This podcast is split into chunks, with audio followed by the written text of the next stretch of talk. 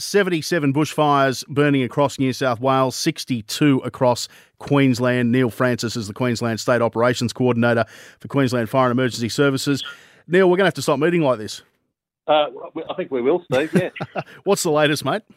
So certainly, thanks, Steve. So the latest we have, at this point in time, we've got 60 active bushfires in Queensland.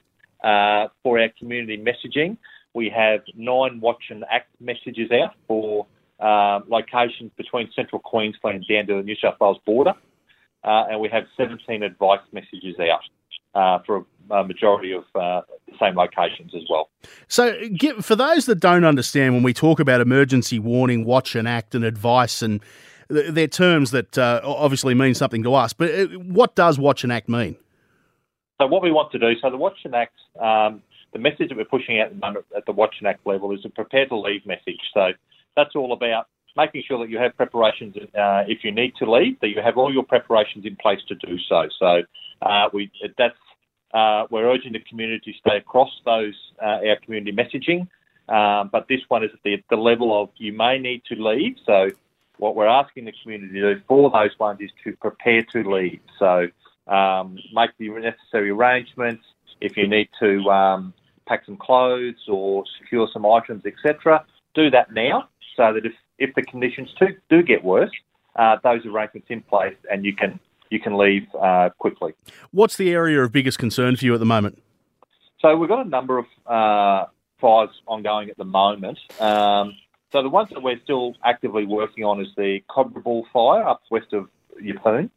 We've actually got a fire in the Kilkeven area as well that we're looking at that. Jimna, which is in the back of the Sunshine Coast hinterland, and the fires down around the scenic rim, which is down closer to the New South Wales border. Fantastic.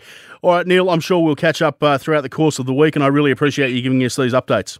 No problems at all, Steve, anytime. Thanks, mate. That's Neil Francis from the Queensland Fire Service. So Greg Allen is from the New South Wales Rural Fire Service, and he's back again. Greg, it looks like you've got a couple of downgrades since we spoke last. Yeah, Stephen. So currently 71 fires. The total number of fires has gone up across the state, but we now have 7 fires at emergency warning, 10 at watch and act, and 50 at advice. So a number of fires have gone down from that emergency warning level. There's still 7, though, so a very dangerous evening ahead. And it's really important that, as we keep saying, residents monitor the information, know and chat with their families about what they'll do if fire does threaten. And also, if they do see a new fire, start to call 000 straight away. Greg, there was concern that this southerly change that came through, whilst it might have dropped temperatures, the change in direction of wind was going to be a problem. Has that been as big a deal for you as you thought it was going to be? And what has been the impact of it?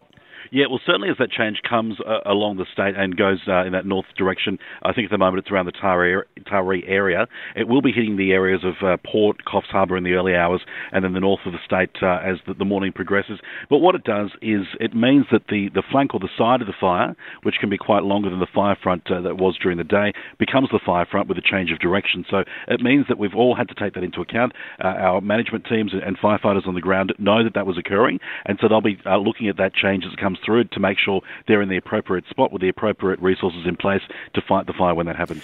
Now, which of the emergency warnings from earlier in the evening have been downgraded to watch and act? Stephen, I don't have that full list on me, and I apologise I don't have it with me just at the moment, but it's very important that if you are after the latest information to look at the Rural Fire Service website, rfs.nsw.gov.au, the FiresMB New South Wales app, and if you don't have access to the internet, jump on the phone, the Bushfire Information Line. We have plenty of people standing by to provide details on 1800 679 737. Fantastic. Greg, appreciate your time. Thanks, Stephen. That's Greg Allen from the New South Wales Rural Fire Service.